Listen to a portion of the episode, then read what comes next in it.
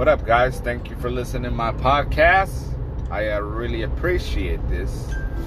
And uh, yeah, so my name is Carlos, and uh, let me tell you a little bit about myself.